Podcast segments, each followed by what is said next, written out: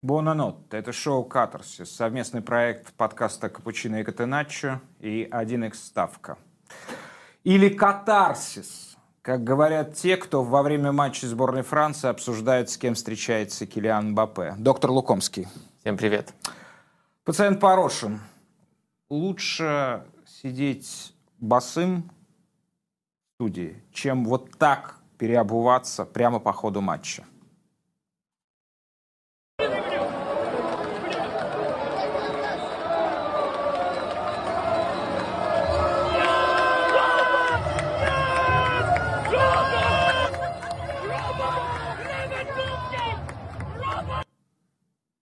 Многие жалуются на этот чемпионат мира. Скучно, скучно. Ну и мы тоже иногда так стенаем. И спрашивают, а бывало ли хуже? Бывало. Смотрите. Это средняя результативность э, самых, сам, самые малорезультативные турниры Кубка мира. Нет у нас такого э, титра, да? Вот, он есть. Да, соответственно, Италию 90, 19-90, а это для меня вообще лучший чемпионат мира, потому что в моем сознании самым ярким образом отпечатался.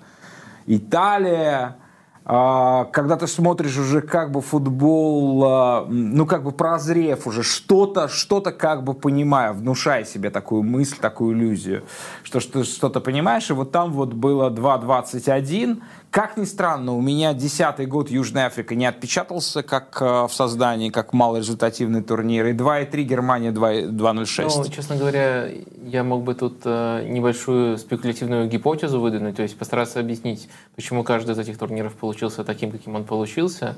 Если мы берем Италию, то тут э, понятно. На пике был ключевой прием Саки, компактность, офсайдные ловушки. И после этого, кстати, начали преобразовывать как раз-таки после этого турнира, это стало последней каплей, начали офсайдную ловушку преобразовывать, э, вернее, правила офсайдные. Правила стали меняться очень быстро. В прежние десятилетия они не менялись да, э, так, по, как началось после 90-го года. В первую очередь, года. Э, определение пассивного офсайда, если мы говорим об этом изменении.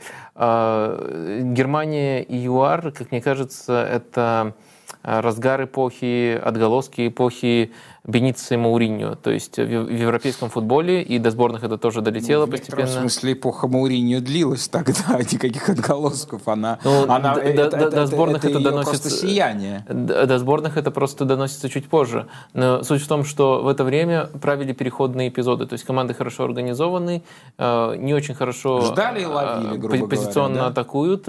Э, да, и кто лучше в контратаке себя проявляет, тот здорово Э, хороший результат получает. Хотя э, к 2010 году уже началась борьба разных трендов, и чемпион Испании это тоже, в принципе, понятно, хотя они по-своему скучные команды были в другом значении. А, и вот нынешний чемпионат, ну, тут э, ключевой фактор, как мне видится, конечно же, это смехотворная одна неделя на подготовку и условия, в которых э, проводится э, жара, очень странное кондиционирование. Недавно Эриксон рассказывал, что это вот именно сам факт того, кондиционируется, да, капитан да, Дании, да. кондиционируются стадионы, затрудняет дыхание. И, конечно, тут, конечно, есть еще дополнительный ракурс, что именно человек, который прошел через вот такую историю на Евро, mm-hmm. об этом рассказывает, поэтому особенно боязно э, становится и конкретно за него. Но я думаю, все примерно то же самое чувствуют, просто вот Эриксон решил высказаться.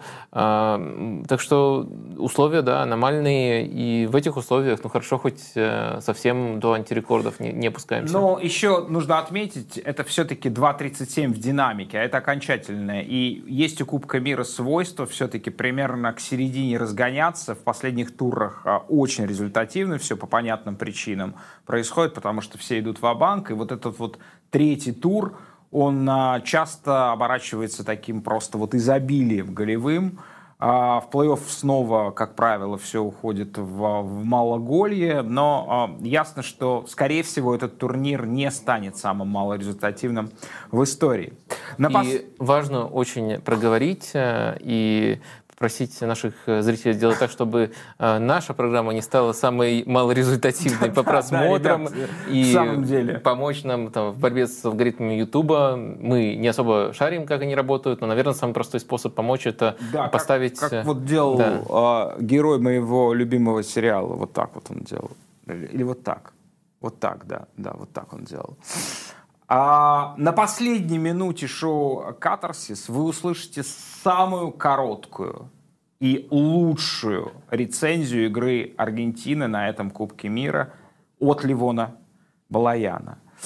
Оставайтесь с нами до самой последней. Вот вы этой формулировкой уже спалили. Э, рецензия игры Аргентины на Кубка мира. То есть Ливон надеялся, что Аргентина сегодня сольется с Кубка мира и написал рецензию под это. Но сейчас э, да. в панике переписывают. У него Нет, она не у, будет полтора часа. Потому Ливон, что... у тебя полтора часа, чтобы написать потому рецензию. Что, потому что она прекрасная, я считаю ее точной. Ведь мы же парим над, эм, на высоте 10 тысяч метров над уровнем результата. В общем, оставайтесь с нами до последней секунды, можете вообще нас не смотреть.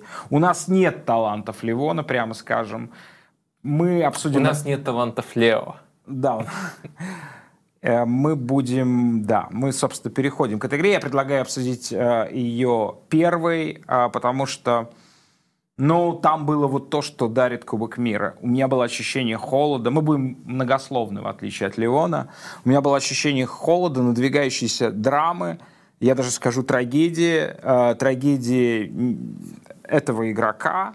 Э, до 65-й минуты, это как, когда он, собственно, ударил, ударил поворотом, и, и все сразу же стало легко для Аргентины.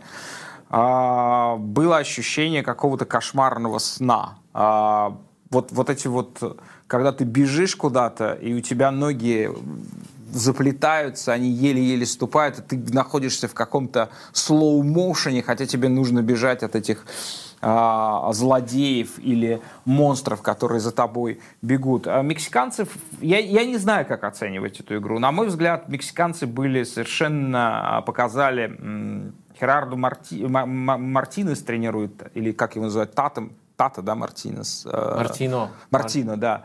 Вот, мы помним, что он год тренировал даже Барселону. Это очень хороший тренер аргентинский. И мы увидели абсолютную классику аргентинского катеначо, можно сказать, что про, просто по рецептам Диего Симеоне а, ну, сделано. Все-таки Тата Мартино – это тренер, который э, себя причисляет к течению Марсела Бьелса аргентинскому, а, который старается ставить действительно Этого, этого мы не заметили в этой игре. В, в, в этой игре не заметили, но, например, в матче против... Прессинг хороший был в первом тайме, кстати. Против Польши это можно было заметить. Но и, и против Аргентины в первые 35-40 минут ну и акцентированность, эм, скажем так, отхода от своих принципов э, в этом матче против Аргентины, она тоже была очевидна. Э, просто-напросто схему другую выбрал. Э, обычно 4-3-3 играет сборная Мексики. А сейчас с пятеркой защитников изначально стартовал Тата Мартино. Я не говорю, что всегда там тройка центральных защитников это плохо и оборонительно, но в контексте этой команды это просто размен нападающего, без чистого нападающего играла Мексика, пока не вышел Рауль Хименес, на оборонительного игрока, на дополнительного центрального защитника. Так что этом матче действительно Тата Мартино посмотрел на соперника и решил, что наиболее эффективный способ, наверное, он посмотрел последние 35 э, минут э, того, как Саудовская Аравия сдерживала э, Аргентину, и решил э, повторить что-то очень близкое. Там тоже были элементы прессинга, но в целом это достаточно пассивная игра. И... Она, она стала, она начала становиться в какой-то момент э, пассивной. Мне кажется, что они были великолепны. Они были великолепны ну, час 55 минут. А мексиканцы вот в этой, в этой роли, ну, в чистой роли, в очень чистом искусстве. Ну, а мне кажется, что была ужасна Аргентина. То есть э, Аргентина... Это правда. Ну, ну, это правда. Самое простое, что можно сделать, чему можно обучить команду, по крайней мере, по времени на подготовку, это просто э, блок э, в любой схеме, низкий блок со смещениями, э, или даже средний блок со смещениями, игра без мяча. Ну, конечно, Мексика это делала как э, профессиональная команда, но ничего грандиозного, каких-то суперсвязей или там суперинтенсивности я не увидел. Аргентина просто-напросто недостаточно проверяла. У Аргентины снова были, можно сказать, экстравагантные идеи. Э, например, Лаутар Мартина, центральный защитник, э, э, прямо шел при розыгрышах на левый фланг. Акуни на этом левом фланге поднимался вообще на позицию Вингера. Вы сказали Лаутар Мартин. А, Лизандр, Лизандр, конечно. Да, да, да, да, в таком случае ошибся, конечно же. Угу. ну, да, Лизандра, хотел я его еще в первом матче в старте увидеть. Тут он вышел, но вышел не совсем в той роли. Пять замен. Пять замен произвел с колонии, и я не могу сказать, что что-то изменилось. Я имею в виду качество игры. А, структура, она изменилась Структура изменилась, она нет. изменилась э, без изменения, еще хуже стало. Э, скажем так, основной проблемы, даже без двигательной проблемы, через центр, через, грубо говоря, опорную зону соперника, через зону, если вы хотите, Лионеля Месси, игра не шла. Э, Аргентина туда мяч не доставляла, и если бы сегодня Аргентина вылетела, то можно было бы говорить, конечно, это все, все, все бы говорили, что такие отмазочки придумываются, э, можно было бы говорить, что в тактическом плане Лионель Скалони просто подвел э, Месси, причем очень необъяснимо подвел, э, потому что если мы берем Аргентину в динамике, как она строила свой футбол обычно, то она по-другому играла. Просто это не та команда приехала на чемпионат мира, которую мы видели обычно. Я, я разделяю две, два понятия. Первое понятие – та команда, но э, которые по ходу турнира выясняют, что она не так хороша, что у нее не получается. А тут мы видим команду, которая боится делать эти же вещи, а вот боится поэтому, играть я, между я, линиями. Я, я, я видел прям, как этот страх нависает, как они видят вот эти заголовки в аргентинских газетах бумажных, которые в Аргентине, как известно, до сих пор читают. Да, вот, вот эти вот разносы в, а, а в телевизионных шоу, этот, э, эти, эти потоки как бы говна, которые будут в социальные сети э, ну, выливать ссылаться, да, и... на них. И, и я прям чувствовал, как просто, про, просто у них наливаются страхом ноги. Ну, это прям яв, ну, явственно было. И поскольку над нами уже стало нависать э, Э, вывеска с колонии подвел Месси. Я считаю, что я считаю, что э, на, в не, на, не, на, на некоторых чемпионатах мира Месси сам проваливался, но тут э, я бы был ближе к, к тезису, что с колонии его подвел. Тогда нам нужно, поскольку завершилось все-таки в этом матче благополучно для Аргентины с колонии Месси, нужно переформулировать и сказать, как есть, Месси спас задницу Лионеля Скалони. Да-да-да, да. Вот я не любитель этих а, советских сентиментальных песен, которые по, по любому, которые обычно а, иллюстрируют... А, а в какой песне поется «Спас задницу»? А, я сейчас скажу, да. Есть такая а, песня? Которая обычно, которыми иллюстрируется вот на, на Первом канале, на, на «Россия-1», «Житие», там, Зыкины или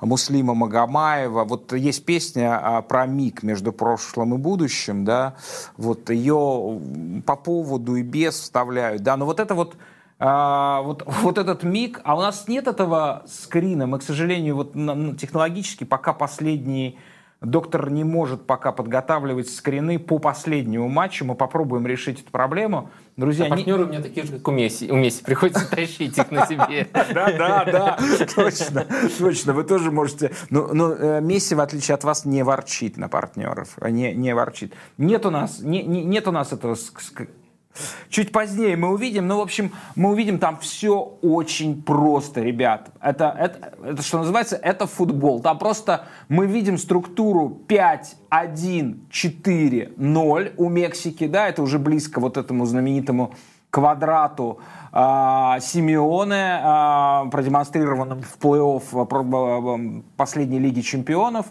вот, где, собственно, перед пятеркой защитников располагается один условно чистильщик, и он, те...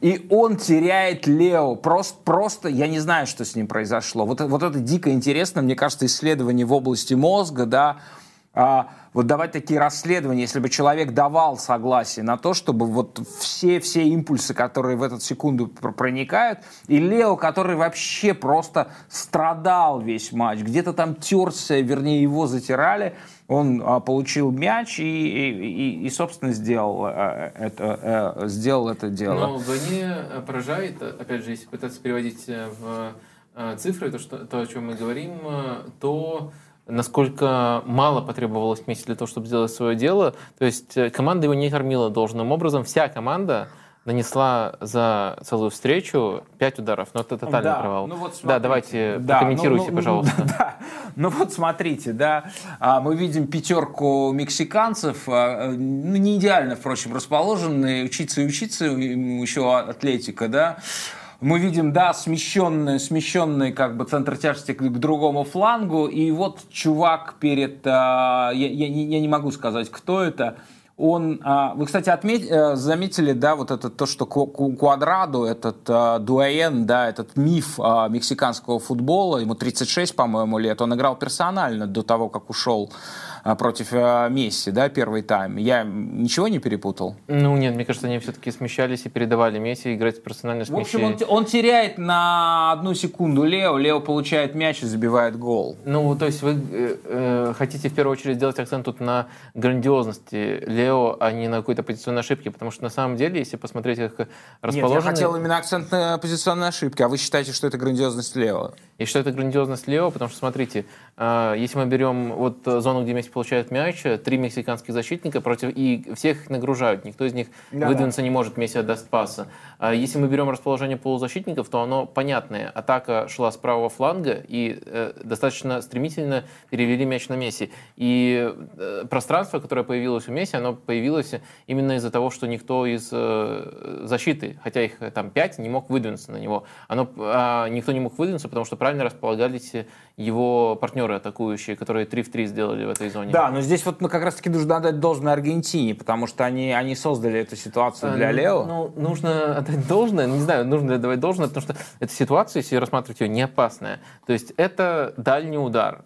Э, она опасная только если мяч получает Месси. Лео, да. Опять же, мы возвращаемся к тому, что э, ему дали мало, он из этого мало сделал много. Так настоящие творцы и поступают. Да, так поступают настоящие творцы. Я не знаю, что, что, что говорить. Мы, мы ставим, э, я напоминаю, оценки каждой команды, э, паря на высоте 10 тысяч метров над уровнем результатов, да.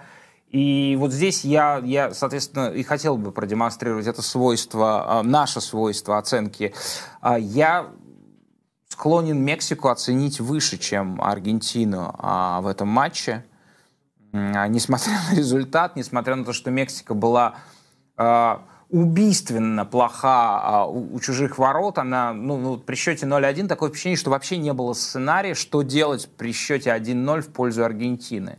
Вообще ничего не могу. Вышел Рауль Хименес, действительно незаурядный очень э, человек. Напад... Ну, он очень хорошо два года назад играл, потом получил травму, и, по-моему, так и не вышел на тот уровень, на котором он был в Уолверхэмптон 2-3 года назад. Да, он сейчас даже не основной Уолверхэмптон, не очень долго играл с специальным защитным э, шлемом, почти как у Петра Чеха.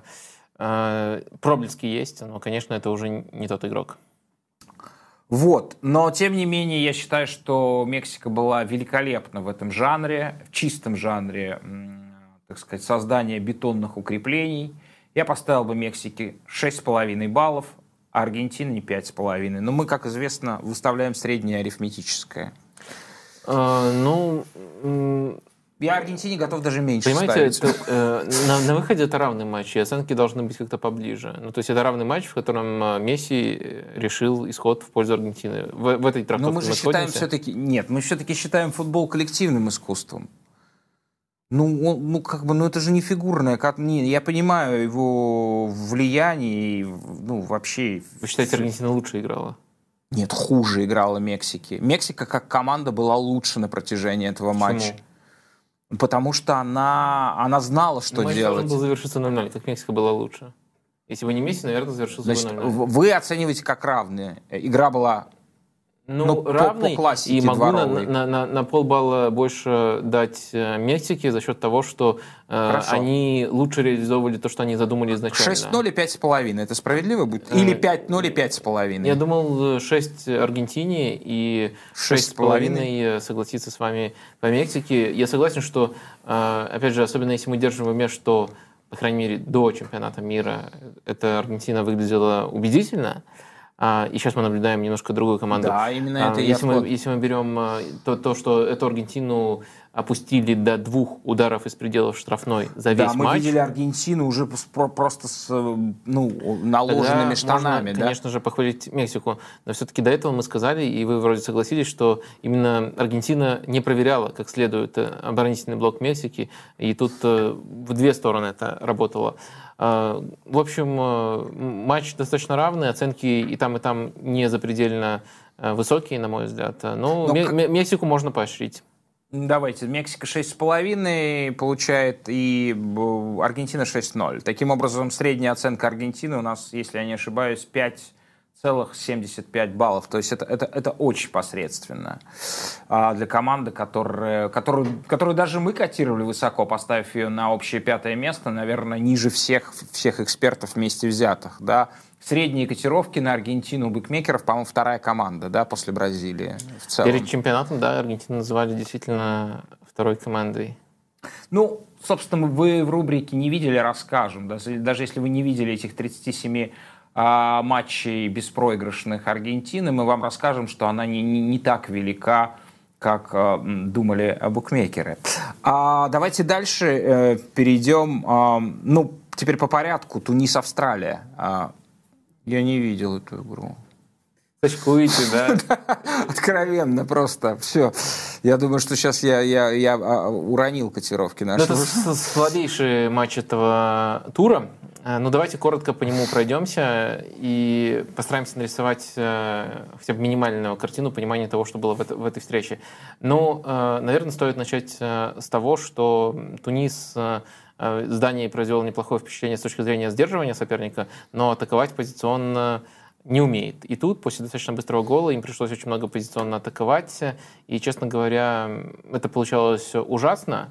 А, И, наверное, даже на этом этапе э, редкие шансы Туниса возникали из контратак. Австралия ничего запредельного не показала, но, на мой взгляд, у Австралии был а, хотя бы минимальный план, какое-то вот подобие плана, и если мы говорим о позиционной атаке. Как, как вскрывать соперника? Они хотя бы немножко на этот, ответ, на этот вопрос пытались ответить. А вот э, соперник э, не пытался. Давайте посмотрим, что делала Австралия в э, позиционной атаке.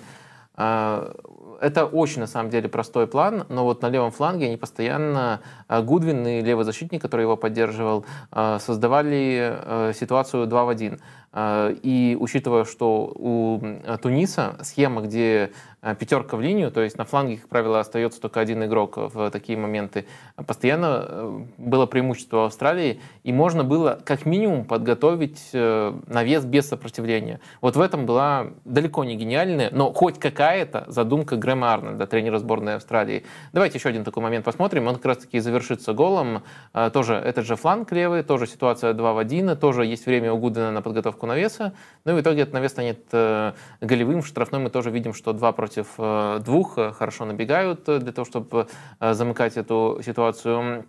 Ну, то есть хвалить за Не такой... богато, не богатый Да, замысел. но да. это самая главная идея, которая была в этом матче. А у Туниса не было вообще идей, да? У Туниса не было идей, только, только, только были выходы в контратаку. Наверное, по моментам этот матч в итоге окажется, ну и оказался, там, если посмотреть на ожидаемые голы, равным. Это равный матч, в котором Австралия победила, но мне кажется, есть некоторая справедливость в том, что это, этой командой стала именно Австралия, потому что вот они взяли э, на себя какую-то инициативу в стартовом отрезке, и у них была хоть какая-то идея. Опять же, вот идея, которая, наверное, хорошо вообще характеризует этот э, турнир, этот чемпионат мира, где чего-то трудного построить практически э, невозможно. Невозможно, да. Ну и Австралия со своими ресурсами, ну, наверное, заслуживает уважения, что предложила э, в матче, где им из-за турнирного положения нужно было только побеждать, предложила какую-то идею.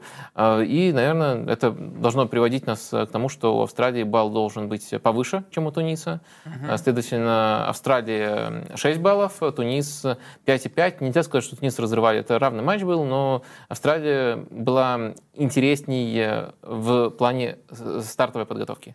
Польша, Саудовская Аравия. О, этот матч, э, по-моему, недооценен.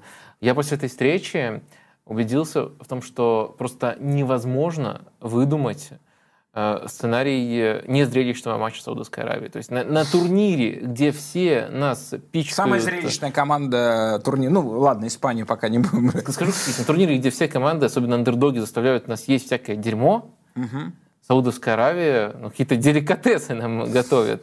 Восточные сладости. А, и в этом матче действительно так было. Ну, стоит ли вот напоминать это, как, как, как в первом матче Саудовская Аравия сделала игру зрелищной? Высокая линия, смелость, и дальше мы долго обсуждали, это просто стиль, либо это стиль, который еще заслуживает похвалы за качество. Это вы все помните. Давайте к тому, что Саудовская Аравия делала а, во второй встрече. Давайте посмотрим. Вы, кстати, знаете, что Валерий Газаев, бывший, бывший тренер Валерий Газаев, он делает ставки, вы знаете? Ставки? Ну, увлекается ставками, да. И... И у него андердоги всегда фавориты. Андердоги всегда у, фавориты. У, у Газаева, Давай, да. Давайте подчеркнем, чтобы все поняли. Андердоги у Газаева... Фавориты, да, поехали. А, смотрите, как располагается без мяча Саудовская Аравия. То есть три игрока в первой линии. Ну, наверное, пускай в более агрессивной форме, такое расположение Интересно. мы ассоциируем с э, Ливерпулем. Это также означает, что э, вот вингеры, фланговые игроки, э, они в очень узкой позиции. Фланги должны закрывать другие футболисты. И это, с одной стороны, создает им условия для того, чтобы там комбинировать, для того, чтобы индивидуально созидать, например. Я правильно понимаю, что крайние, как у Ливерпуля, в зависимости от того, куда пойдет пас, побегут либо вперед, либо на фланг, да? Соответственно. В теории, да. Угу. Ну, это важное уточнение. В теории, да.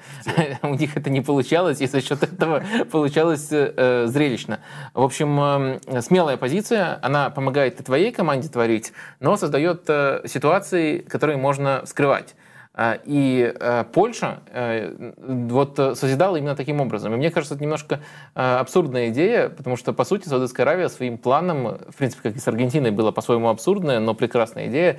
Саудовская Аравия своим планом открыла Польше фланги. Открыла фланги, вдумайтесь, команде, у которой в составе вышли Левандовский, ну это понятно, еще Милик на этот матч вышел. Это двойная башня, да, то есть все для, для фланговой игры. Да, да, да. И давайте посмотрим дальше. Часто возникали ситуации, особенно когда вот удавалось достаточно быстро доставлять а, мяч. А, это вот в голе как раз таки было. я вижу вот эту фамилию Кэш, да, извините, это да, не, имеет отношения. Это, да, это человек, э, который получил польский паспорт, да, но, но он англичанин да? Да, да, да, да. Я представляю, что вам муха сейчас летит.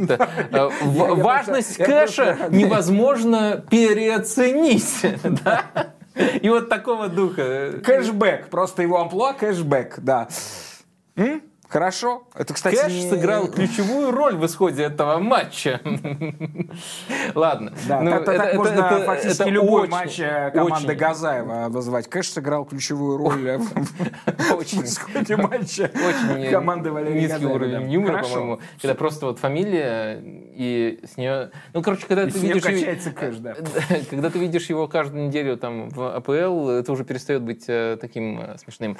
А, ну, видимо, Вингер из-за своей стартовой позиции пытается догнать, но уже оказывается в заведомо проигрышной позиции. Давайте дальше посмотрим тоже из этой атаки. Э, скрин уже на чужой половине поля. Кэш, когда, когда, когда уже непосредственно делает забегание, он оказывается свободным, так и не догнал его Альдесави. А, и э, это, конечно, давало э, Польше в такие моменты очень серьезные преимущества.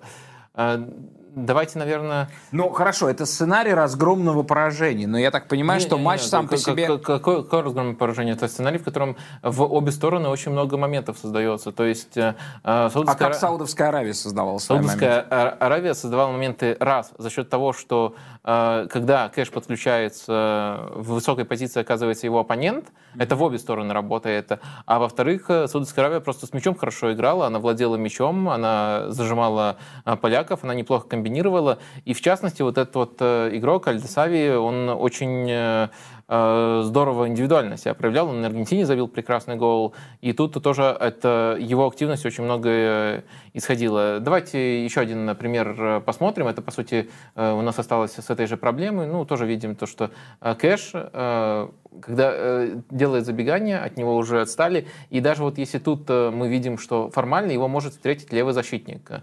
Но левому защитнику придется его встречать на скорости. То есть это абсолютно иная ситуация, если ты весь эпизод играешь с игроком. Это в любом случае несло угрозу, особенно несло угрозу, когда есть э, э, такие игроки внутри э, штрафной. Но, э, по крайней мере, свои моменты в стартовом рисунке Польша лучше реализовала, получила преимущество 1-0. А вот э, дальше, что началось, э, ну, я, я, я думаю, что вы просто сейчас вспомните своего любимого тренера, когда увидите э, то, что мы э, наблюдали э, дальше. А, э, Польша, понятное дело, села низким блоком к своим воротам. А, Польша оборонялась, э, ну, наверное, даже часто с Левандовским, но как минимум в 9 полевых игроков. Но это не просто было вот э, такой осторожностью, перестраховками. Там были вот извращения, которые вы так цените в Жозе. Давайте посмотрим на одно из них. Во втором тайме Милик перестал играть нападающим. А кто сейчас тренирует Польшу, кстати? Я, я запутался уже там. Э... Чеслав Михневич. Угу. Э, ничего мы можем по-разному. Можем э, Чеслав Мауриньо, либо Жозе а, Михневич, а, все, называть его как-нибудь э, так. Угу. Давайте посмотрим, что он вытворял во втором тайме. А, Милик уже не играет, э, не, не играет в качестве нападающего. Зеленский пошел играть поближе к Левандовскому. На, на деле он все равно часто оказывался игроком, который помогает полузащите. Милик фланговый игрок. Типа, а, э, Милик не фланговый Типа Манджукич. Э, да не просто Манджукич. Вы посмотрите, на втором примере это будет еще более наглядно. Он располагается вот реально как правый защитник. И это не разовая акция он либо на правом, либо на левом фланге играл эту роль вот вплоть до своей замены. Тут вообще уже из-за ракурса камеры очень хорошо заметно, как он отрабатывает э, до упора и отрабатывает именно как левый защитник. Потом его переместили ну, Что очень комплиментарно для Саудовской Аравии. Польша просто вот сделал такой комплимент. Как э, с абсолютным фаворитом, да, большим играют с ними. Э, да, да, вот, э, ну как тут не вспомнить ЭТО. ЭТО, помните? Ну, а, за Интер, за Интер. Да, да, да. У вас родные другие ассоциации с этой фамилией, но вот за Интер э, точно так же Маурини использовал.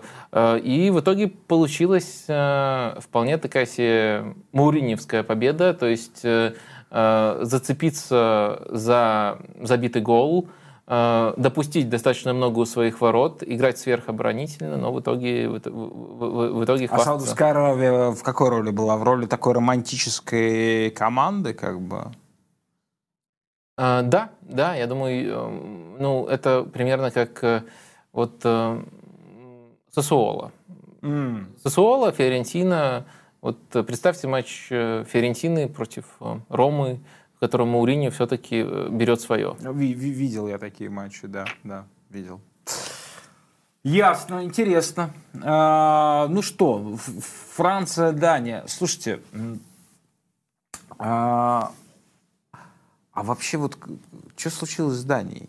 Я, я не понимаю. Есть какие-то новости, может быть, там что-то что-то как-то поменялось в жизни тренера, э, не, не знаю, я, у меня нет никакого объяснения. Ну, то есть, как бы то, как играла Дания против Франции, было разумно.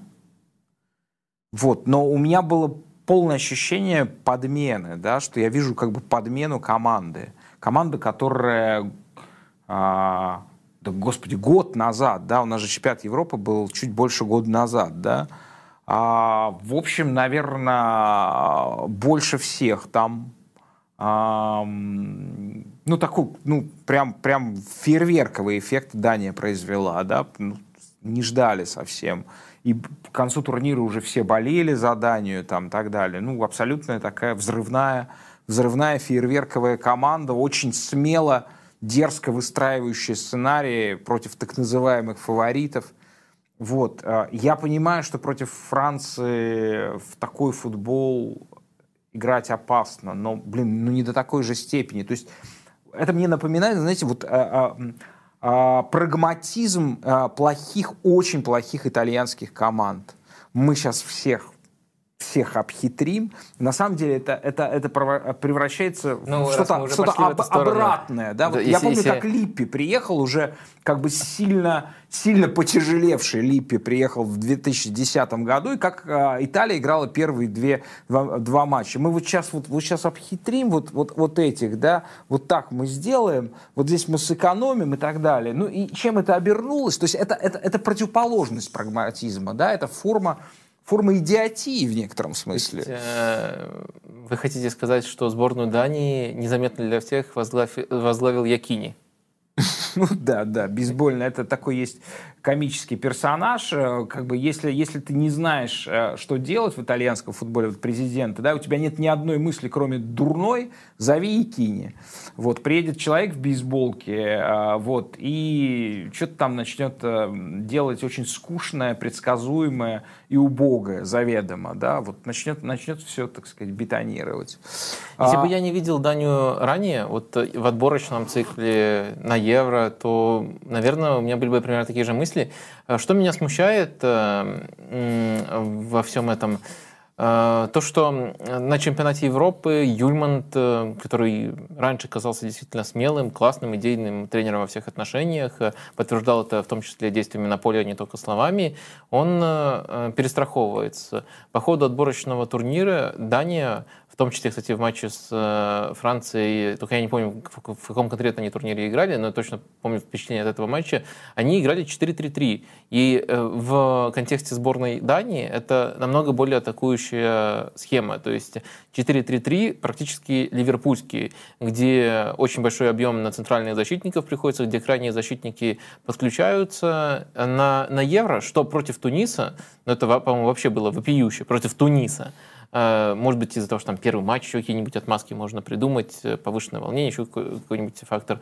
А, против э, Туниса и дальше против Франции тоже играет по-другому. Ну, против Франции, по крайней мере, эта формация была похожа на то, что мы видели на самом чемпионате Европы. И можно тут даже за некоторую смелость похвалить, поскольку Эриксон вместе с Хейбергом вышел в центр полузащиты. Там, допустим, Делейни или кого-то такого типажа, Нергера тут не было. Тут вот именно Эриксон играл на этой позиции позиции, э, наверное, должен был отвечать за переводы, но с мячом мало что получалось у сборной Дании. И да, такой элемент... Э, Давайте я напомню, да, на всякий случай в центре, в центре полузащиты у Дании играет Эриксон и Хёберг, да? То есть это вообще не каноническое, это просто под конкретных личностей, появившихся в конкретной стране, в конкретное время сконструированная, сконструированная пара, да, и, ну, как бы, это, это, это воплощение, как бы, э, творчества, придумывания и команда, где в центре играет Хёберг и Эриксон, которые держатся вот так, это, это прям... А, э, ну и если говорить о последнем элементе, и честно, э, я не подгоняю сейчас, чтобы вот эту фразочку впихнуть. Эм, мне кажется, действительно не хватило кого-то вроде Данила Лаваса на правом фланге. Там играл Кристенсен, немного другого типажа игрок, но для того, чтобы понять, почему именно не хватило, нужно немножко разобраться и в замысле, которые сборная Франции использовала для того, чтобы э, сдерживать. То есть э, сборная Дании — это э, команда в этой конфигурации, которая, скорее всего, собиралась атаковать через высокие позиции латералей и через переводы на этих латералей. И если мы посмотрим на то, как сборная Франции строила свою оборону, давайте, тут должно быть э, видно, а, то э, бросается в глаза несколько моментов. Вот это будет у нас вот сборная Франции, но она по-разному оборонялась на разных флангах. На правом фланге, э, на, на левом, простите, фланге Мбаппе оставался очень высоко, по сути, на одной линии с Жиру. Там, Гризман садился, иногда мог садиться так даже, что тройку полузащитников образовывали.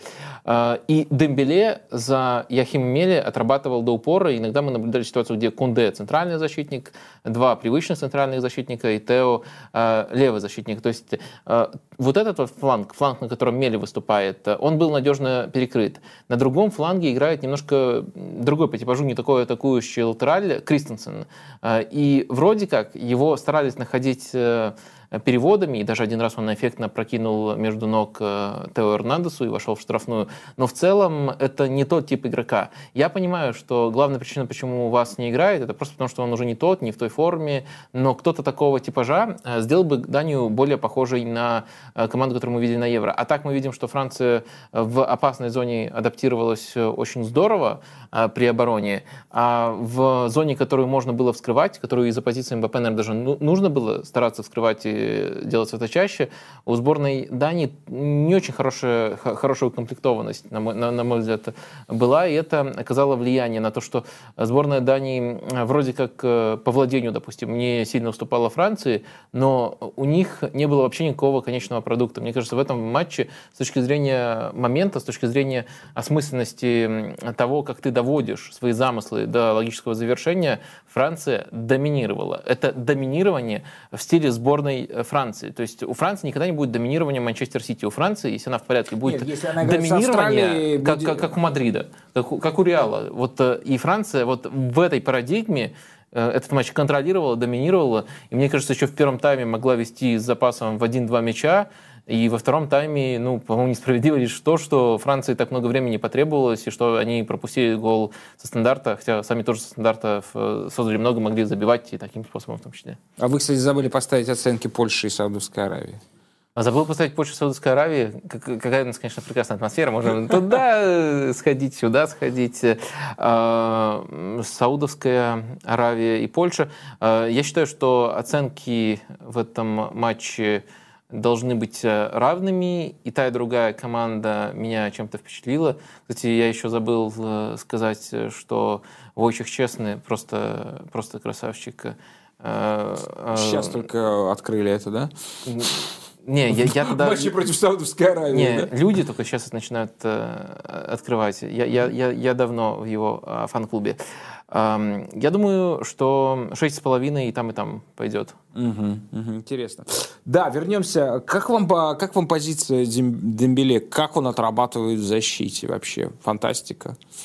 А на самом деле Дембеле, давайте еще немножко, немножко информации дадим э, нашим Я зрителям. Я бы это в защите 4-3-1-2. А, Францию? Ну, э, я видел у Франции несколько схем э, в защите. То есть одна из них это сохраняется ну, да. четверка, но что-то вроде ромба образуется Э, и при этом БП все равно в высокой позиции. Дальше в рамках этой идеи могло быть еще, вот, могла быть еще такая трансформация, где Дембеле становится пятым защитником.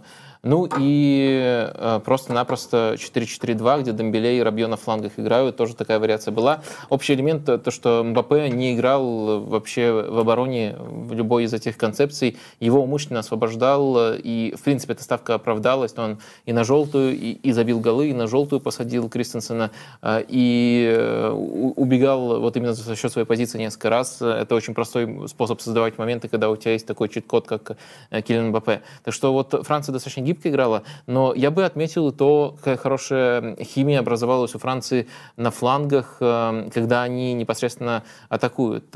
Умница Гризман, как правило, направляет атаки на нужный фланг, он за это отвечает, он связующее звено, но на каждом фланге есть динамика. На фланге Дембеле и этого раньше немножко не хватало, при том, что набор качеств у него есть, а сейчас это стало прямо осмысленным действием и сделало, наверное, Дембеле лучшим игроком этого матча.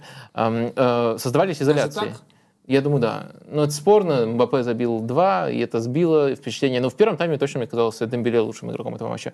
А, Кунде его партнер по Барселоне, который в этой роли уже играл и знает, как это делается, а, либо оставался поглубже, чтобы э, создать изоляцию, либо подключался, но подключался именно в тот момент, чтобы увести одного партнера и тоже создать для Дембеле ситуацию, где он может раскачивать, а потом навешивать, допустим, на Жиру, который выступал в роли Левандовского. Вот так вот скромно похвалю я Оливье Жиру.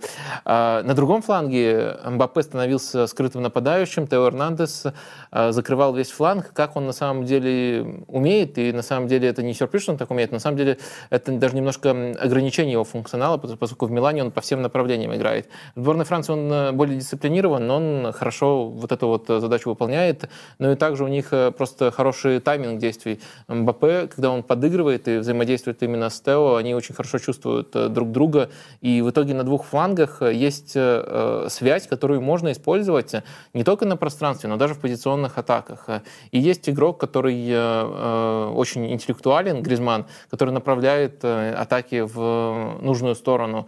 Э, и это на самом деле не все, можно еще несколько побочных при, приемов выделить. Например, в двух матчах э, мы могли видеть, насколько хорошо э, Чуамини Э, из глубины может пасовать, когда ему дают немножко свободного пространства. Это просто его вот индивидуальный очень хороший навык, и есть кому открываться по такие передачи. В общем, Франция кажется неожиданно здорово сбалансированной. И я э, продолжу продвигать э, гипотезу о том, что некоторые травмы сборной Франции даже помогли. Например, мне кажется, что с Бензема так не играли бы. Мне кажется, Жиру вместо Бензема усиление Франции как команды. Э, ну, индивидуально это глупо даже обсуждать. Это игроки из разных галактик. Но э, сбалансировать э, так получилось э, именно вот э, в этой конфигурации, в, конфигура... в конфигурации, которая, во-первых, близка к тому, что мы видели в 2018 году на чемпионате мира, а во-вторых, еще даже некоторые апгрейды предполагает, потому что в 2018 году мы наблюдали двух, наверное, самых трусливых чемпионских крайних защитников. Люка Эрнандес и на другом фланге Павар играл. А сейчас у нас есть э, Тео на одном из флангов, которому а Кунде, который... Который может быть разным. Который может быть разным, который, который очень сложная роль ему предписана. Вообще, как, как бы вот его роль, за его, можно отдельно следить за Кунде, по-моему. Это, это, это дико интересно. Вообще, это, наверное, мой любимый защитник э, в современном мировом футболе. А мне кажется, что есть проблема оценки этой Франции в связи с тем, э, какой мы видим Данию. А, ну, во-первых, никогда команда Дешама не, не заставляли о себе говорить так оживленно, а, как вы сейчас говорите, да, с некоторым даже энтузиазмом. И это сенсация, это в некотором смысле сенсация этого турнира. Знаете, мы можем тут э, даже запустить, как мы уже несколько раз делали по ходу этой программы, теорию заговора. Э, и вы можете ее оценить, и если, обожаю, да. если, если вдуматься, то это не так далеко от истины. А что если Дешам уже на самом деле не тренер сборной Франции, а ее удаленно тренирует кто? Зинедин Зидан. Карл Анчелотти, я думал, вы скажете. Ну, какая разница? Анчелотти, Зидан, это же один человек. Это же... На, это, французском это Зидан лучше говорит. Быстрее доносит идеи. Это же э, важно в контексте этого Кубка мира. У меня не, не, не, нет, нет в этом убежденности. Вы слышали, как э, Зидан говорит по-французски? Ну, нет, на самом деле он по-разному говорит. Но на камеру он говорит медленно. А медленно очень как бы значительно. Ну, каждое слово долетает э, до его подопечных. Похоже, да. Вы видите, вы, вы, может быть, тоже там ухо, как, как в нашей программе, может быть, там тоже э, здесь, здесь, это вам, здесь Ливон, а там это, Зизу. Это, это, Ливон, это, это, это вам нужно ухо, у меня просто голоса в голове. Да, в общем, слушайте, да, но проблема в оценке Франции в том, э, как, как выглядит Дания как выглядит Дания, это, мне кажется, умаляет. Э, я бы поставил бы Франции не больше семерки за этот матч. Э, я хотел ставить девятку, либо восемь с половиной. Э, это доминирование, ну, примерно такого же уровня, как мы видели против Австралии, который мы оценили высоко. Ну, нет. Ну, все-таки нет. До 65-й минуты была иллюзия, и, и, и, иллюзия, ну, которая... Может, над результатом парим. А в первом тайме даже Франция, ну, так легко разрывала Данию, хотя счет была иллюзия из-за того, что счет 0-0. Э, а, качество футбола очень высокое у Франции. Ну и давайте я, чтобы не завышать там искусственно наш средний балл, поставлю 8,5, который э, собирался э, поставить. Ну и можем высчитать с вашей да, оценкой. Вот средний балл вы можете увидеть в левом верхнем углу экрана. Франция третья. с, с, с учетом двух матчей. Да, с учетом двух матчей. И получается, Франция это единственная команда, которая у нас сыграла два матча и сохранила свое место в рейтинге. Да. Тяжело такую стабильность удерживать на таком очень, турбулентном турнире. Очень впечатляющая Франция. Э, подчеркиваю, с... да вы знаете, наверное, самая впечатляющая Франция, которую я нет, я не, я, я не беру 84 а, год. А, если, если брать... 84 год тоже было впечатляющий. Если сравнивать, как они стартовали в 18 году, то это Франция сильнее. Да, да, несомненно. Если сравнивать, вообще про, просто даже сравнения нет э, той команды этой. Э, это, это, это, это выглядит просто гораздо многомернее. У нее столь, столько в легких воздуха, она такая разная. Да игроки уже другие. Вот, Но э, это ну, не как, как, означает, собственно, что доктор... мы вот э, не, не проговорить, не разжевать это, люди могут подумать, что мы считаем, что все, Франция гарантированный чемпион. Но Нет. в 2018 году Франция просто Не бывает гарантированного же- мы- Во-первых, это турнир там хаотично, от- один провальный матч может все перечеркнуть. Во-вторых, в 2018 году, не забываем, Франция не сыграла с сильнейшей командой э, того турнира. Сильнейшей командой уже тогда была Бразилия. Причем, я считаю, Сильнейшая команда этого даже... турнира сыграла Бельгия и выиграла 2-1, да. Ну, да, Бельгия выбила ту Бразилию. По, по- по моментам, по-моему, все-таки далеко не, вы- не выбила. Аномальный матч был. Ну, много споров было по поводу да, того да, матча, даже да. в том матче сборная Бразилии сыграла качественно, на мой взгляд. А если брать весь турнир, то там... Потому что Бельгия была вторая команда, наверное, того турнира. Ну, окей. В общем, очень хорошая Франция. Бельгию потом подделал Франция. А, Я не знаю, что ставить Дании. Бывает такое в футболе, когда команды так на друг друга накладываются. Мне кажется, что нужно все-таки оценить. Мне, мне кажется, что это не Австралия все равно. Это другой уровень надежности. Хочется увидеть совершенно другой футбол Значит, не Дании. Австралия, Австралия выше в таблице. И им придется играть другой футбол против Ав- Австралии, да. И у Дании одно очко. И, но я бы оценил все-таки вот эти 65 минут, что не могла забить Франция, все-таки какую-то какую-то уд- удовлетворительность бы, а, удовлетворительную оценку поставил бы Дании 5,5, условно, за этот перформанс. По организации неплохо было, но как бы шоссе, шоссе э, не туда. Ну, на самом деле, я готов и 5,5 принять, и 6 поставить Дании. Э, Некоторые э, моменты, не доведенные до какого-то логического завершения, в игре прослеживались. И давайте не забывать, для полноты картины у Дании была очень хорошая 15-минутка, 20-минутка, Да, в такая. которую во во втором тайме уместился в том числе гол, и то, что Франция, когда уже стала 1-1... Причем я не понимаю причины. Мне, мне кажется, что Франция просто в какой-то расслабон вошла, появилась, появилась э, воздух, появилось пространство у Дании. Ну, В любом случае это было, так что э, шестерку я вполне готов поставить, но просто, э, учитывая мою оценку Франции, разрыв, э, ну, Нет, впечатляющий. давайте, да- да- давайте пять с половиной все-таки поставим Дании. Хорошо. И да, двинемся к человеку, который может это видеть э, воочию все. А, уж не знаю, к счастью, ну, наверное, к счастью, наверное, к счастью, я не видел э, ни счастливого, ни улыбающегося Евгения Башкирова. Сле- следовательно, сейчас будут его дерзкие ставки из Катара.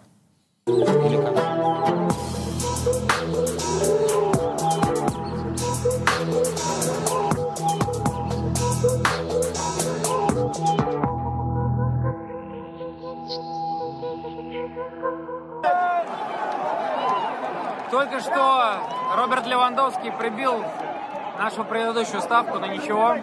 Мы смотрим матч на стадионе и предлагаем уже, предложа- предлагаем уже ставки на другие встречи, которые тоже собираемся посмотреть. А именно матч Хорватия против... Против кого Хорватия?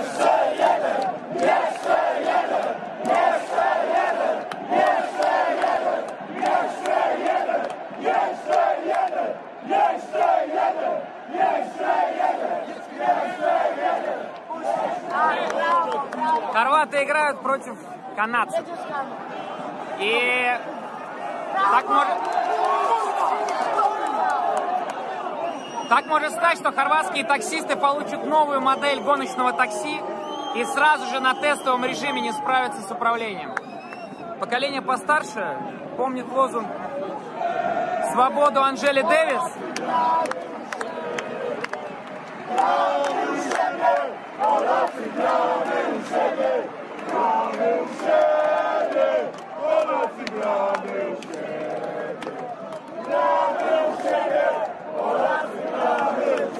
Если что, это домашний стадион Польши, как, как оказывается. Так вот, а освобожденный Альфонсо Дэвис может предложить что-то интересное сопернику. К тому же эти ребята выросли в крае, где обожают быстрый штурм. Гол канадцев в первой половине встречи. Что касается другого матча. Немцы с испанцами. Бундестим – кровь из носу. Нужно побеждать. Поэтому сыграть в полноги не получится. Для того, чтобы присмирить испанских бычков, им непременно нужно стать матадорами. Как говорил дядюшка Хэм, как писал дедушка Хэм, никто не живет полной жизнью, кроме Матадора. И им непременно нужно будет продемонстрировать весь спектр эмоций, который соответствует режиму матадорства против БК. Моя ставка как минимум три матадора в составе Германии на протяжении всего матча. Но и не забываем, если ты победитель, то у тебя будут и трофеи, и красивая машина, и дом. А если ты не победитель, то я знать тебя не хочу. До встречи на стадионах, до встречи на других стадионах этого чемпионата мира. Вадим и Игорь.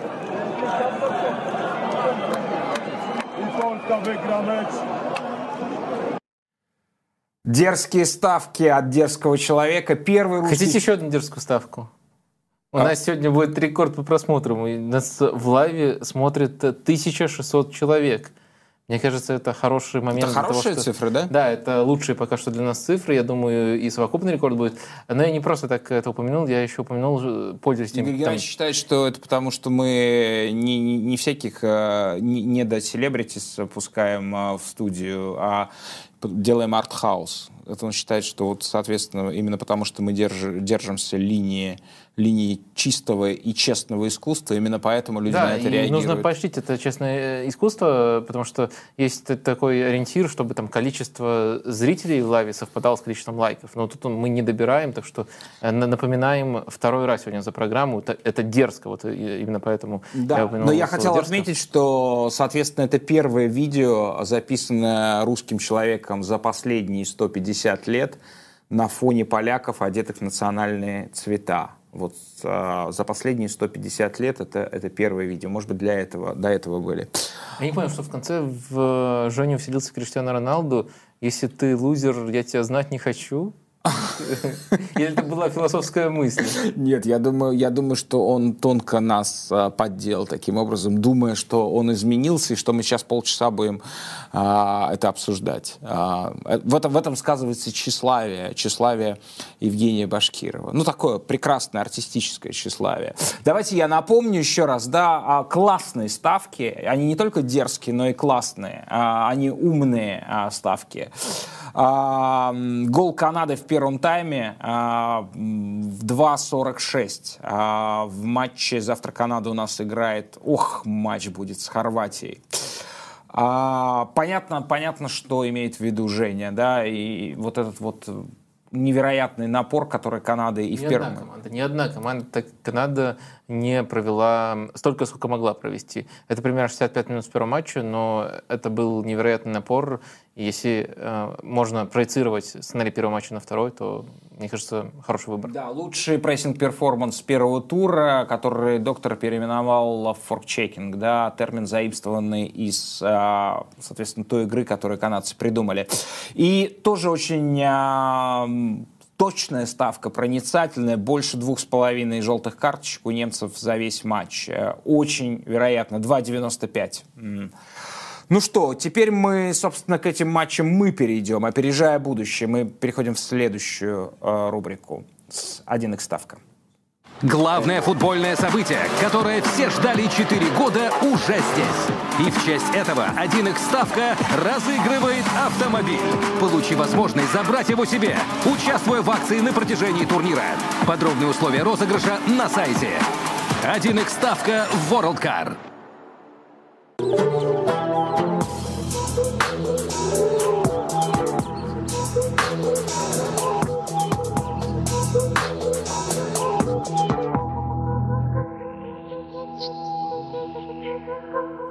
Опережая будущее с Ариго Сакки и Валерием Лобановским. Вот, вот, соответственно, шляпа долой перед Японией. Букмекеры 1x ставка снимает шляпу перед Японией. Никогда Япония, мне кажется, не выходила на матч чемпионата мира в роли такого фаворита. Пусть это Коста-Рика, это слабейшая команда первого тура, получившая единицу по десятибалльной системе от нас, но тем не менее. А, стопроцентный фаворит японцы в этой встрече. С точки зрения 1x ставка 1.45 на победу Японии, 4-4 ничья, 8-1 Коста-Рика.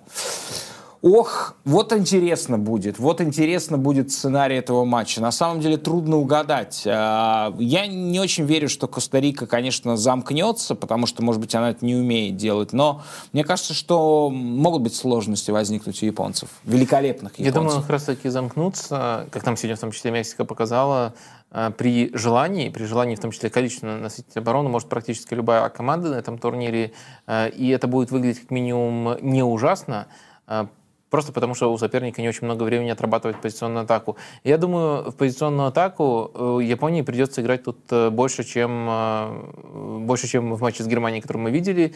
А как они играют в матчах попроще в позиционную атаку, Тяжело сказать. Я с таким опытом не сталкивался в теории. Игроки для этого подходят. Для этого нужно смотреть азиатский отборочный да. турнир, чтобы увидеть, как да. японцы играют позиционную атаку. Игроки для этого весьма, весьма неплохие есть. Но как это выглядит, Э, мы не знаем. Мне кажется, что есть некоторый элемент переоценки Японии, э, учитывая, что, скорее Хотя всего... Хотя Хидетоши Накаты нет в этом поколении. Помните такого? Э, я вам больше скажу, я без наушника могу вам сказать, что Шинсуки Накамура до сих пор играет. Ему, по-моему, 40... Не, за 50. По-моему, уже за 50. Не за 50. 45 или 46, он мог быть вызван в сборную Японии, исполнять штрафные. Может быть, именно штрафного не хватит против э, Коста-Рики. Это то, что Накат — это японский гений, а, который, который даже в Робе а, два года играл, или три. А... Камура забивал за Селтик Манчестер Юнайтед. А, ну... а, давайте посмотрим а, третий матч. Бельгия-Марокко. А, коэффициенты от 1x ставка – Победа на Бельгию 1.93, ничья 3.52, 4.24. Очень нам не понравилась Бельгия в первом матче. Эти откровения бельгийских игроков, и Азар, и, и э, Дебрюйна высказались в таком ключе. Наш лучший шанс был в 2018-м, а сейчас мы слишком старые. Вот, да, э... типа вообще, вообще никаких претензий к нам быть не может. Да, да то есть э, на вопрос именно про выиграете турнир... Ну, вообще Кевин Дебрюйна сколько, 31 год? Ну, он не старый Я никакой. думаю, не, не про себя, он говорил, а. говорят про всю команду. А, ну Они да. были в пиковом возрасте все-таки в 2018 году. И они сделали, они третье место заняли, высший результат бельгийского футбола. Я до сих пор считаю, что это был их лучший шанс выиграть. А, да на самом деле, может быть, некоторые команды так считают, подходя к турниру, но бельгийцы об этом открыто говорят. немножко удивляет это, это, такая открытость. Может Марокко создать сложности для Бельгии? Э, думаю, да. Они создали сложности для сборной Хорватии. Опять же, может повториться часто сценарий на этом турнире, когда тяжело просто вскрыть соперника. Но в целом, э, я думаю, что Бельгия Марокко должна вскрыть. Даже в ужасном по качеству футбола матче они смогли организовать э, гол ворота Канады. Я думаю, что Бельгия не сможет э, ни в этом матче, ни в целом на турнире полноценно прессинговать. Но с мячом Бельгия достаточно компетентна для того, чтобы такую команду, как Марокко, обыгрывать. Думают, думают все-таки о зрителях, устроители главного события планеты Земля до сих пор. А, соответственно, есть возможность э, провести воскресный бранч, а, сходить куда-то с детьми и не посмотреть первые две игры, а к вечеру уже, конечно, Хорватия и Канада надо смотреть в 7 часов по московскому времени.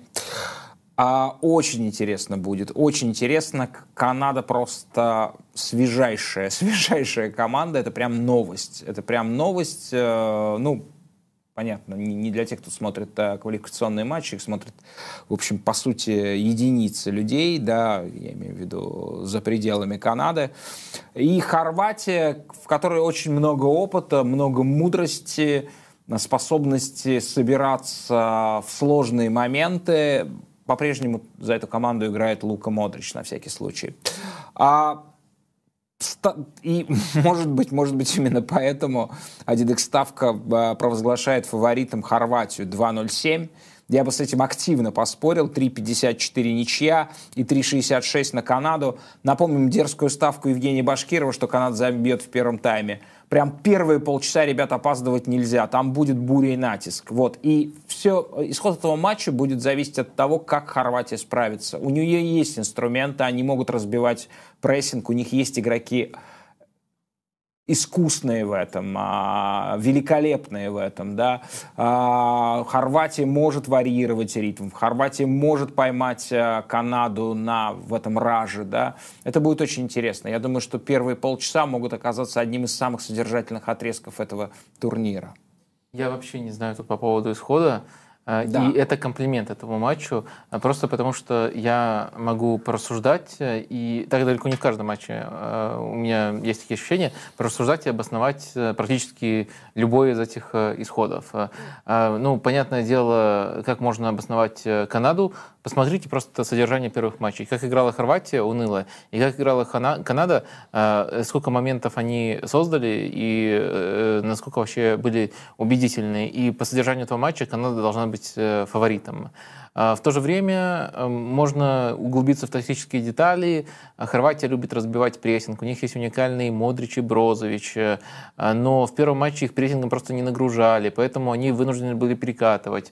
Тут э, будет противостояние уникальных качеств против э, прессинга Канады. Посмотрим, что перевесит. Молодости Канады, давайте да, все-таки да, назовем да, это Посмотрим, тоже. что перевесит. И, конечно, вот эти выдающиеся контролеры из центра поля сборной Хорватии, они могут вполне выйти победителями из этой дуэли. Ну, и как может... сказал бы Дмитрий Шнякин, могут выписать штраф э, Канаде, эти контролеры выдающиеся. Да. Я, я тем самым предваряю немножко, да, э, то, то, что вас ждет дальше, а, то, что вас ждет дальше, мало, мало не покажется. А, и, и, соответственно, в этом, а, в этом не то, что вас ждет дальше, но, соответственно, нас ждет финал. На мой взгляд, э, команда, которая встретится в этом матче, в четвертом, они вполне могли бы разыграть финал э, этого турнира. И, может быть, так случится. Но а, еще вероятен такой сценарий, если Германия завтра проиграет, она уедет домой, как уехала в 18-м.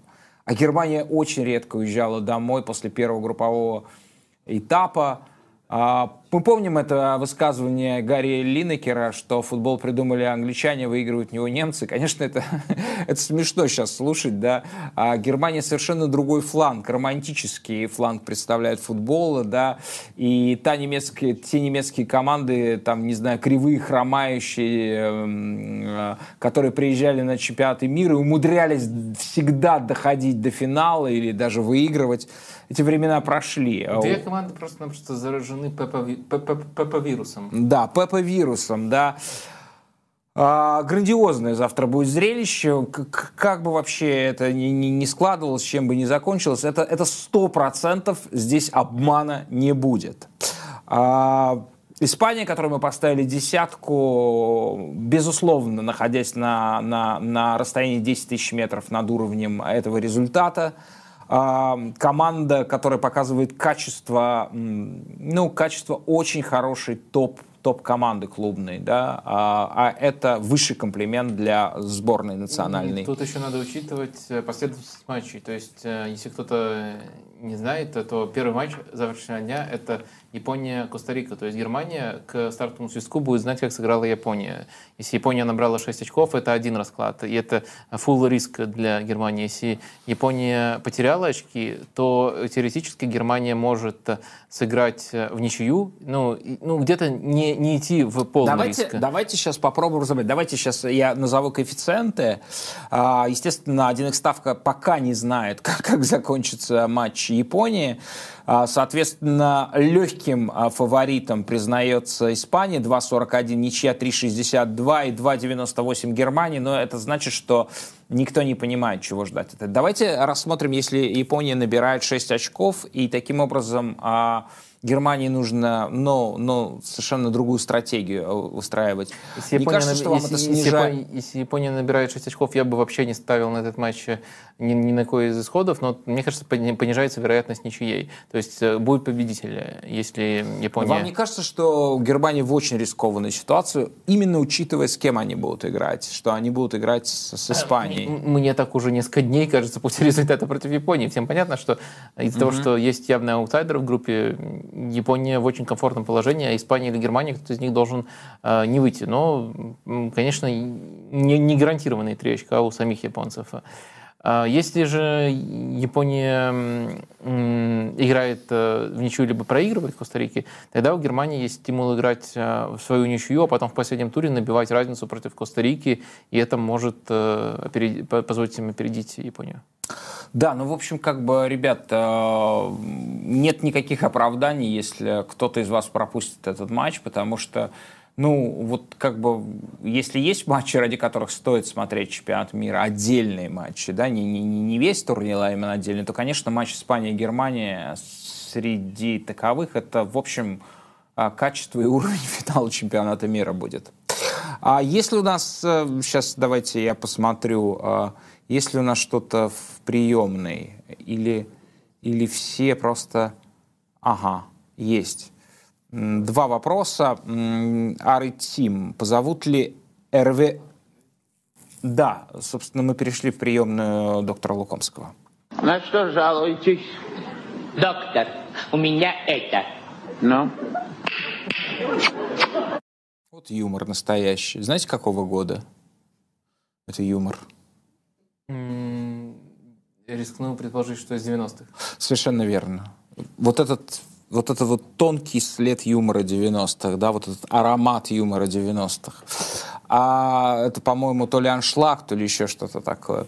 А, Ары Тим, а, хорошо, что вы это не видели. А, позовут ли РВ Ренара тренировать какой-нибудь клуб? Где бы он мог пригодиться, какие у него минусы, как у тренера. Вечный вопрос про тренеров а, в белых рубашках, напоминающих каких-то легионеров, а, наемников, да, а, которые тренируют в Африке, создают хорошие команды и потом не устраиваются на работу в клубном футболе. Ну, мне кажется, мы уже как-то прошли это с игроками и смирились с тем, что чемпионат мира — это специфические условия подготовки, маленькая выборка, и проводить селекцию по такому турниру, ну, уже даже самые отсталые в трансферном плане клубы не решаются. Э, во-первых, потому что доступен, доступен огромный массив э, данных по другим турнирам, которые больше информации тебе предоставят и больше выборка будет. Во-вторых, потому что если игрок хорошо себя проявил на большом турнире, то цена на него будет минимум завышенной, как минимум завышенной из-за высокой конкуренции. Берешь его в пиковой точке. И эта практика уже постепенно уходит в прошлое, и только единичное исключение можно привести. А с тренерами почему-то такой вопрос еще до сих пор возникает. То есть э, тренер в условиях сборных, и э, Эвре, э, Эвре Ренар, Ренар это определенно тренер, классический тренер сборных, себя хорошо проявляет, и почему-то все сразу хотят его видеть там в топ-лиге. А, я не уверен, что именно как тренер клубного, клубного профиля он заслуживает таких авансов. Но если уже выбирать одного тренера, который заслуживает таких авансов, которого ну, просто интересно было посмотреть, конечно же, это Алеусисе. Да, да. А, мы его увидим а, на этом турнире еще непременно с, и обсудим. Стас, как вы оцениваете полезность Де Пауля в этом составе Аргентины? Так ли велико его мастерство, что Скалони ставит его в состав и даже не меняет? Это вопрос вам, но меня, конечно, тоже подмывает на него ответить. Э, ну, я считаю, тут надо конкретизировать на конкретном турнире, либо в целом в этой сборной с колонией. Если, брать... Ну, если кто не знает, простите, он, он ну, реально друг Месси. Это вот не, не когда какой-то э, прохиндей говорит э, пройдоха, я, я, я, я дружу с Месси. Нет. Да, вот. Они, они действительно очень близки. А, но если брать всю дистанцию при Скалоне, то это решение не вызывает никаких э, вопросов. А, у него просто ключевая роль и в прессинге, и в продвижении мяча, и он хорошо вписывается в эту структуру. А сейчас он на самом деле теряется, теряется э, во многом по тем же причинам, по которым теряется Месси, потому что Аргентина от игры через чужую опорную зону слишком часто отказывается. И продвигать мяч туда не стараются. Де Пауль мог бы этим заниматься. И открываться там не особенно нужно становится, просто потому что Аргентина по-другому выстраивает свою игру. Э, то есть э, очень важно, важен контекст на чемпионате мира, либо в целом для этой сборной. Если бы сборная Аргентины, тут тяжело этот парадокс, и можно там отдельный час этому уделить, э, сохранила бы верность своему футболу, хотя попыталась в него сыграть, то Де Паули был бы другим. Почему у вас возникает такой вопрос именно в этот момент, я, я понимаю. Но в целом, если там, следить до турнира, то очень понятно, почему он играет. Он и в плане трансформации схемы при прессинге очень важен, и в плане продвижения мяча, и у него все, и то, и другое очень здорово получалось. Мастерство его огромно, я бы сказал так, а, этого футболиста. А, ну что, мы, собственно, приближаемся к тому моменту, ради которого, собственно, и был создан проект «Катарсис». А, мы пытаемся смоделировать невозможное, непредставимое. А, мы пытаемся, Ливон а, пытается рассмешить доктора. То, чего не может быть, мы на это уповаем. Рассмеши доктора.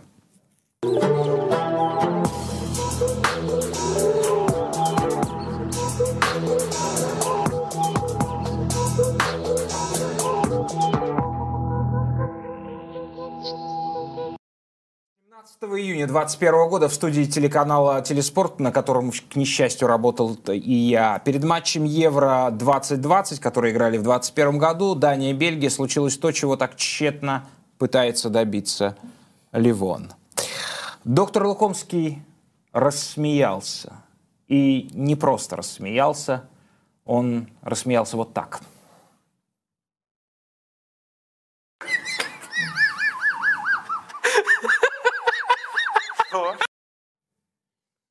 Это все? А, там же еще было примерно 40 минут.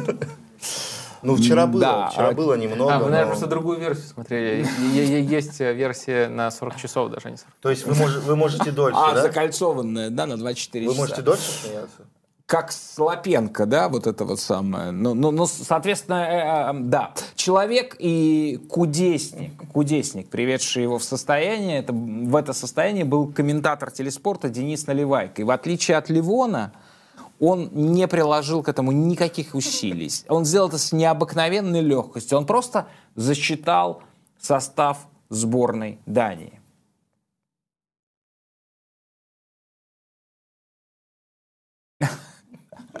Да, ну вот, соответственно, да. А, Денис, привет. А, соответственно, вы можете на майке доктора разглядеть. Покажите, пожалуйста, да, что сказал Денис в тот момент. Он зачитывал, да, он, он, он, он назвал профессию этих людей на поле, то, что они латерали, это перешедшие из испанского языка. И профессия дальше. Да, а, и латерали вас, вас имели тогда, они на флангах располагались у Дании, сегодня доктор жалел о том, что первого нет. И, ну вот, соответственно, а, была такая реакция. А, Денис, еще раз здравствуйте.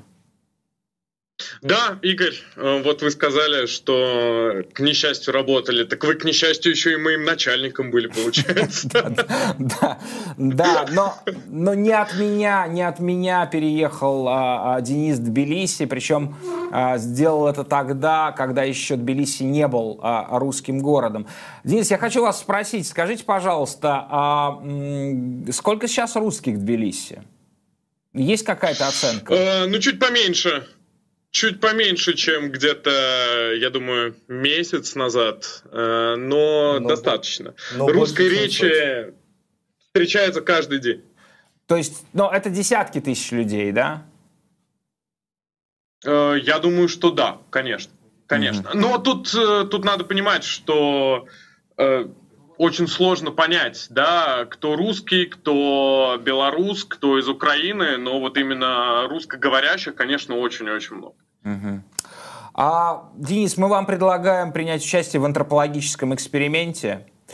А, то, что так блистательно удалось вам, а, пытается сделать Ливон, а, начинающий, начинающий комедиант – и, собственно, мы создали такой проект, реалити-шоу, да, который называется «Катарсис», где каждый день Ливон выходит после полуночи и безуспешно пытается уже а вот 6 дней а, рассмешить доктора. Да. Ваш каламбур родился из естества. Да. Доктор смеялся собственно, над тем. Он показал невероятную способность выйти из оболочки у- специалиста, да, который занят футболом вот всю свою жизнь, да. И это на самом деле как бы смех про это, да, что я могу выйти из этой оболочки и услышать ровно то, а, что слышит нормальный, нормальный человек в этих словах, да. Латерали вас имели. А, да.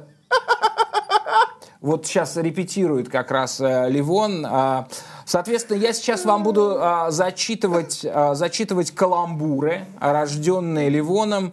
Но и я, я, я предлагаю оценивать, может быть, у нас оценивали в, в реалах, которые в ходу в, в- в, Катаре.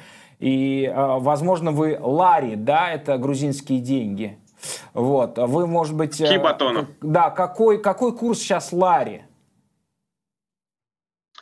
Э, По отношению к рублю, не знаю, знаю по отношению к доллару. Давайте, да, я, я, я понимаю. где-то два- вы- к рублю, к рублю где-то 23. 23 Один ларит 23 рубля. 23 рубля. Странная немножко история. Человек из Грузии оцен- будет оценивать армянина, какая-то какое-то опять мимино какое-то. Фу- Футбольное, футбольное мимино. Да, да, да. Это, это странно и в то же время обычно. В то же время обычно. мы- Хвича против Мики. Итак, поехали. Секретный ночной клуб БДСМ. Клуб для голландских футболистов «Моя Гакпажа».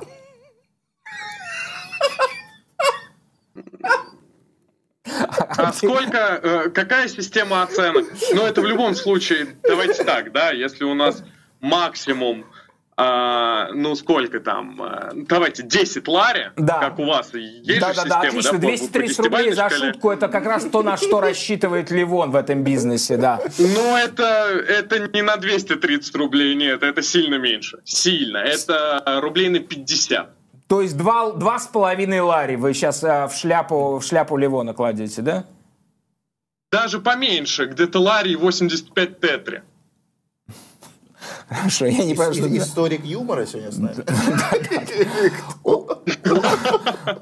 Условно, Да, извините. условно сослагательный футболист. Аарон Если.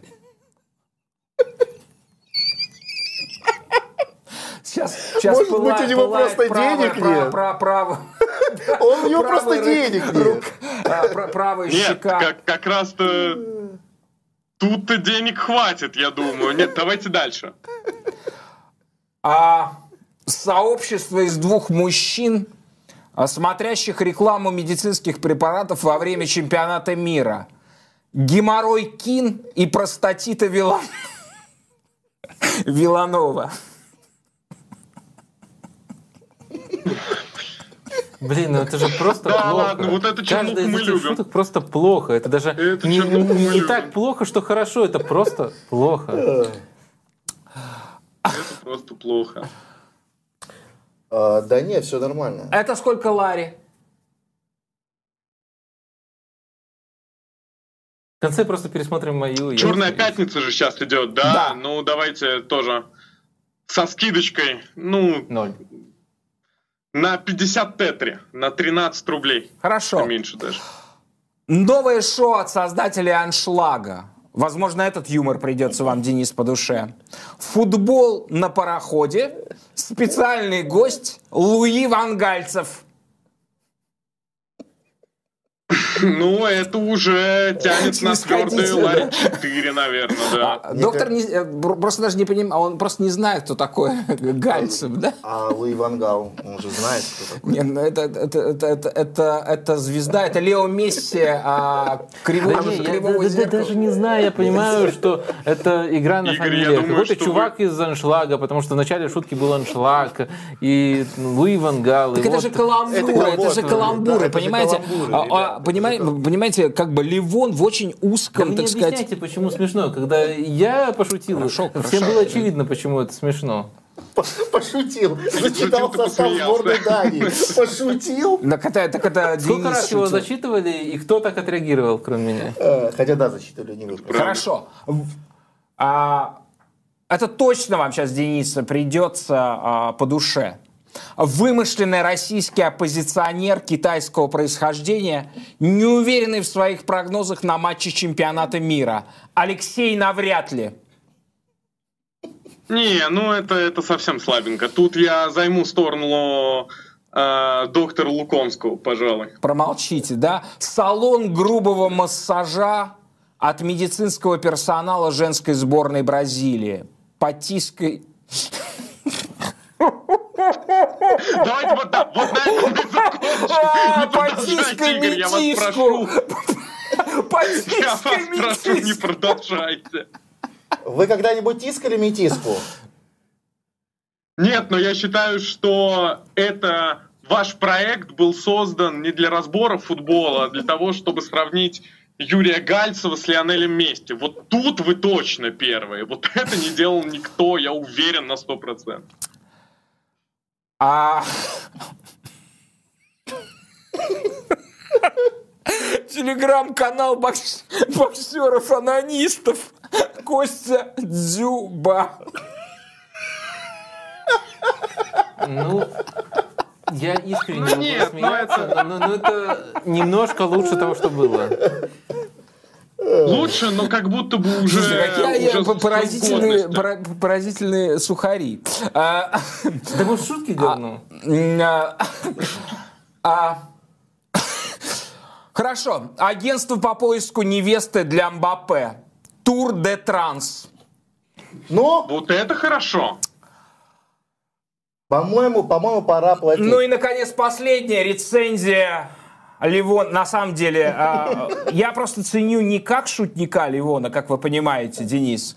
Я, на самом деле, мне очень близко чувство футбола Ливона. Да, а, а, вот то, как он чувствует футбол. И а, да, сегодня много а, важного и глубокого по поводу игры Аргентины сказал доктор, но а, он не смог бы вместить это в такую формулу. Аргентина Канделаки. Много разговоров, а по сути хуйня. Это был проект Катарсис. Смотрите нас каждый день в полночь на канале, YouTube-канале Лук- Вадима Лукомского. Доктор Я Лукомский. просто подумал, если бы Аргентина пасовала с такой скоростью, как говорит Канделаки, то, мне кажется, футбол был бы просто замечательный. Но по сути... Но по сути, э, по сути э, все точно э, сказал Ливон. Ливон Балаян Спасибо. и пациент Порошин. Спасибо. Всем пока.